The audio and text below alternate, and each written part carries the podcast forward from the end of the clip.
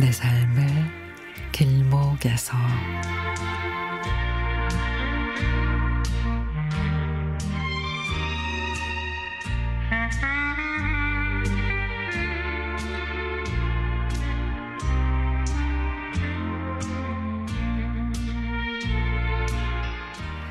대학에 떨어지고 공무원 시험을 보 공직을 시작했습니다.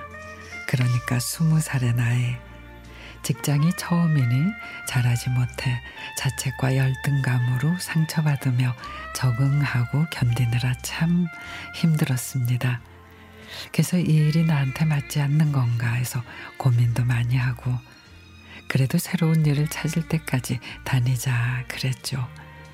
그 후 야간 대학을 다니면서 새 직장을 찾았고 그러다가 결혼을 하고 아이를 낳으면서 정말 힘들어 그만두려고 했으나 경, 경제적인 여건이 안 돼 조금만 더 다니기로 했고 직장에서 국외 대학원을 보내주는 프로그램이 있기에 4년은 낮에는 일하고 퇴근해서는 아이들 유치원에서 데려와 밥 먹이고 씻기고 재우고 난 뒤 밤에 열심히 공부해서 소원대로 국외 유학을 가게 됐습니다.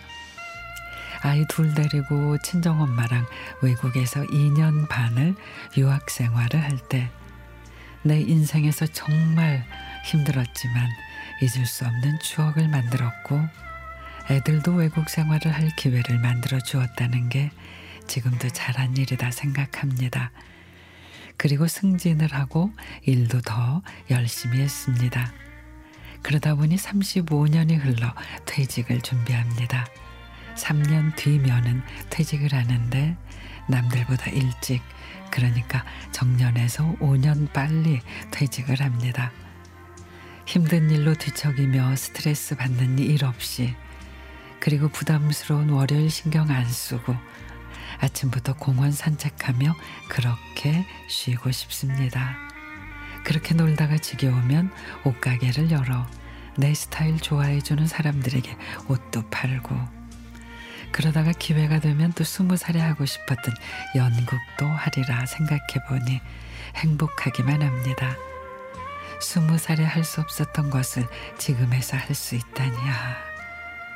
내가 뭘 해야 할지 알 수도 없어 힘들기만 했을 때, 또 이 일이 나한테 안 맞는데 다른 뾰족한 수도 없어 답답한 날들이 계속 되었는데도 그냥 견디다 보니 세월은 나를 묵묵히 받아주고 다독여져 나를 일, 일으켜서 세워줬네요. 세월아 참 고맙다. 그러니 앞으로도 잘 부탁해.